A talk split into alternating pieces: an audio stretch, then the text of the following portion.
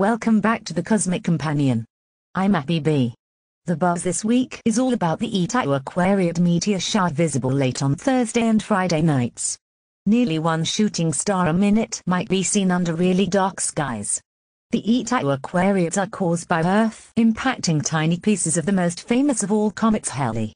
If you live in the south, head out of your hive Thursday or Friday this week. Look low to the east. If you need to ask a friend for directions, demand they point out east using interpretive dance. No special equipment is needed to see meteor showers just your five eyes. Wait. What? Humans only have two eyes? Okay. Whatever. Make do. Viewers across most of the southern hemisphere, and some people in the north, will see this meteor shower. And good news, the moon is waxing. I'm Appy B. Visit us at the Cosmic Companion.